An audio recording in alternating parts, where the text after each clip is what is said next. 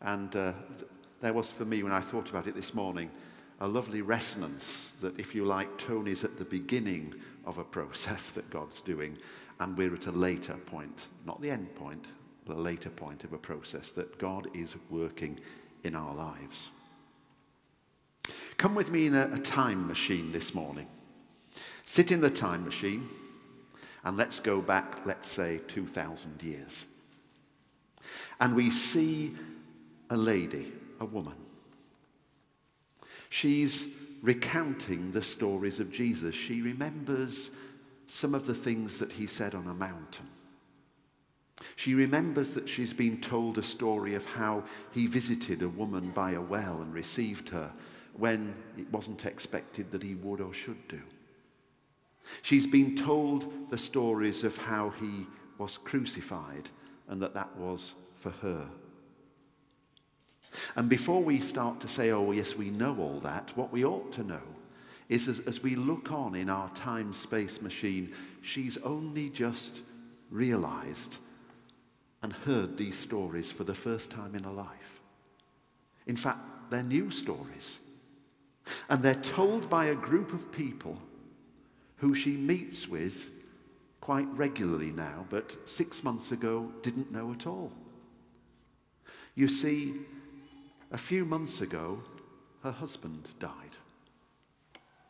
And she was at a loss to know in a society where there's no structure, no welfare, no benefit system to support a young widow, and she's got two young daughters. But this group of people invited her to meet in her home. She was very wary at first. But now it's become the most important point in the week. And she and her daughters go and they eat food together. And it's in that place that she's hearing these stories about a man called Jesus. It's changed her life and in the cataclysmic things of the death of her husband. She thinks it's the thing that keeps her and her family sane. Then, fast forward in our time machine about, say, 1700, 1750 years. And we see, as we're observing from our time machine, a man who's coming home from a hard day's work in a field or a factory He's been working since half past six that morning, and it's about that time at night. We see as he gets a quick bite to eat, and then he opens his Bible as he's munching his meal. And then we see him pray fervently, and because we can hear in our time machine, he runs through a list of names of people we don't know. But sure enough, over the next 20 minutes or so, about 10 or 12 people come to that house where he lives. It's a small house. They fill both the downstairs rooms. They gather round the kitchen table and spill over to the small parlour where there's a fire burning. And we suddenly begin to realize as he greets them at the door that they're the people who he's just been praying for. One by one they arrive, and the meeting starts with prayer. And then the man reminds them of John Wesley's rules for Methodist societies about the covenant that they're called to make with their Lord God. How they are a member of this, and being a member of this small society in the front of his little cottage, it means that they will attend public worship They'll listen to the reading and the hearing of scriptures preached and expounded. They're expected to attend Holy Communion. They're to commit themselves to private prayer and devotion. And they're to, and he uses this phrase as if he's quoting straight from John Wesley, they are to watch over one another in love. Well, it's almost as if that's a kind of trigger switch because at that point in the meeting, when he's told them to practice a simple life and to try and do good in every way they can and to engage in acts of social justice and transformation for the world, they then sing and one by one they start to say things to one another. They bear testimony about how God has led them through the week. For some of them, it's been a great week, and for some of them, it's been terrible. But warts and all, glory and all, they share it with one another and then they pray for one another. And then they collect together a penny which they've all brought for the work of God. And the man says a final prayer and they set off into the darkness, meeting over. And the man goes back to his kitchen table, notes who attended the society, records it in a little book, and writes underneath in pencil the spiritual state and the needs of each member. Prays for them as he will do twice a day for the seven days between then and when they next meet. Closes the book and goes to bed. Now, fast forward another 20, 250 years to say a time like, I don't know, 2016. And a young woman comes straight from work entering the church to do what her small son calls mum's Bible thing. She enters the room where a small group she's joined meets week by week to study the Bible. She's been coming to it several weeks. She didn't know hardly anybody at first, but she's beginning to know the names of the other people in the small group. And they're following the disciple Bible course. They've committed themselves to going through that course, which may take them many months. They have discussions. And in this busy life and some upheaval in her own life, this has become one of the most important points of the week. It gives her support for her relatively new faith. This week, the Bible study group are talking about the early church and as she hears about the life and the commitment to God of the early apostles, how they received the goodwill of everybody and they broke bread in their homes and they gave of one another, and they were just so committed to being the new community of Jesus Christ. It's in the Acts of the Apostles. She realized that she was part of a large and a long and a huge and a glorious family of Jesus. And then they got on to talk about God's call. And one or two of them talked about times when they really had felt God pull on their lives and steer them. And her own stomach tightens a bit because just in recent weeks, there's been a number of almost indefinable occasions where she's felt that God is saying something to her. But as yet, she doesn't quite know what it is. The meeting ends and she returns home, relieves the babysitter, and then sits quietly with a cup of tea. Lord, she says, what would you have me do? Come out of the time machine. One of the key, indispensable marks of a fruitful congregation at any time, in any place, is to be intentional about developing the faith, or if you want it put even more simply, making disciples. It's absurdly obvious. A church that doesn't make disciples of Jesus Christ is 50 years away from extinction, wherever it is. It's not self preservation, however, it's the very thing that churches were created to do. Such churches do that through their worship, like this, but also by offering a mixture of gatherings, large and small at different times, that are designed to deepen our discipleship of Jesus and challenge us to a greater faithfulness. Intentional faith development needs to be intentional because it doesn't happen by accident. It's willed, it's strategized for, it's planned for.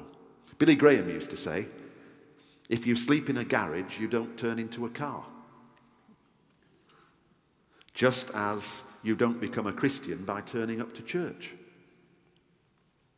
You become a Christian by choosing, and very often choosing again and again and again as your life and your understanding of what God's doing in your life changes. You choose to believe in Christ and follow him and make him your Lord. And you stay a Christian and you grow as a Christian person through your life by doing those things that help you become a better disciple of Jesus. And a church that helps you do that by providing the places and the opportunities to become a better disciple is a church that's doing the crucial thing that churches do. Recognizing what God's doing and aiding God in the task of providing a space and a place for God to continue to make us His. I want you to notice these things that you can't easily become a better disciple on your own. John Wesley famously said, Christianity is not a solitary religion, by which he meant you do not do this on your own. To be sure, there are eccentric characters in the history of the church who have gone and sat on a pillar or sat on a rock or went gone away into the wilderness for 40 years. But for 99.999% of us, we actually become better disciples because of each other. And so, down the centuries, people have attached themselves to that group of Christ's people who, whether they be in any part of the world and whether they be at any point in Christian history, are members of just one church. The Church of Jesus Christ, the one holy Catholic Apostolic Church. But beyond that, you say, well, whereabouts and at what time in the one holy Catholic Apostolic Church am I? Because what God wants us to do in order to be better disciples is to be grounded somewhere in that one huge church. And sometimes we move from one church to another. We move job, we move continent, we move country, we get married, we join the tradition of church that our spouse now owns. But it's still the one holy Catholic and Apostolic Church of Jesus Christ. We're here today to rejoice that after a, a short membership course, we have some new members. What does God want of us? Well, all sorts of things. Do you know, since I've come here, there's not one week gone by when somebody attached to this church has not had a conversation with me. They've been very different conversations. But the common gist is that they're saying something like, I think God is speaking to me and wanting me to do whatever. How do I know it's God? Can we pray together about that? So God asks us to do all sorts of things, sometimes very specific things, sometimes very general things. Sometimes things that we think are relatively important, sometimes things that we think are mundane. It's all for God, all important. But I want to remind you this morning that God calls everyone, every one of us, each one of us, to very certain things. We're all called to come to Christ. All of us. And if you haven't done that or done it again recently, do consider what's the distance? And alongside being called to come, we're then all called to go. To come to God through Christ and to go in His name, to live for Him and to die for him.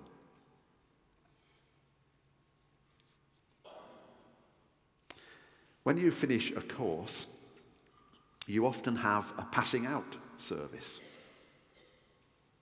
In Britain, we call it graduation. We've got lots of graduations. In this building, universities hire it all the time for people to come up before very, very important people and bow and get scrolls and walk off the stage. But um, in America, we've got some Americans here, you don't graduate. It's called commencement. I don't usually think American words are better than British words. But I wouldn't, would I? I'm a Yorkshireman. But commencement's a better word than graduation for what we're doing this morning. Because what we're doing this morning is not the end of something. When we lay hands on the Ho- and, and ask the Holy Spirit to bless these good folk at the front of the church this morning, we don't say, There, you've arrived now. Welcome to the holy state of Christian discipleship. There's nothing else to learn, nothing else to do, nowhere to go. You've arrived. Yeah. What we say is, you have taken another important step in coming and going and living and dying until your life's end. And at this point in your life, you do it here and now among these people who are part of the one holy Catholic and Apostolic Church of Christ.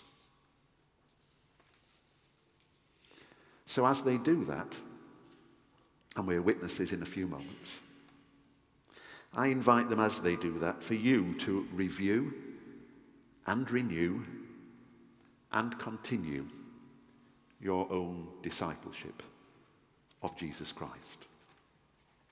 And I remind you unusually at this point in the service, service of Holy Communion too, that even after all that goodness and grace and blessing, if you require it, there are people to pray with you here this morning. If it's you this morning, don't miss that chance. Amen. Give me the faith which can remove and sink a mountain to a plain.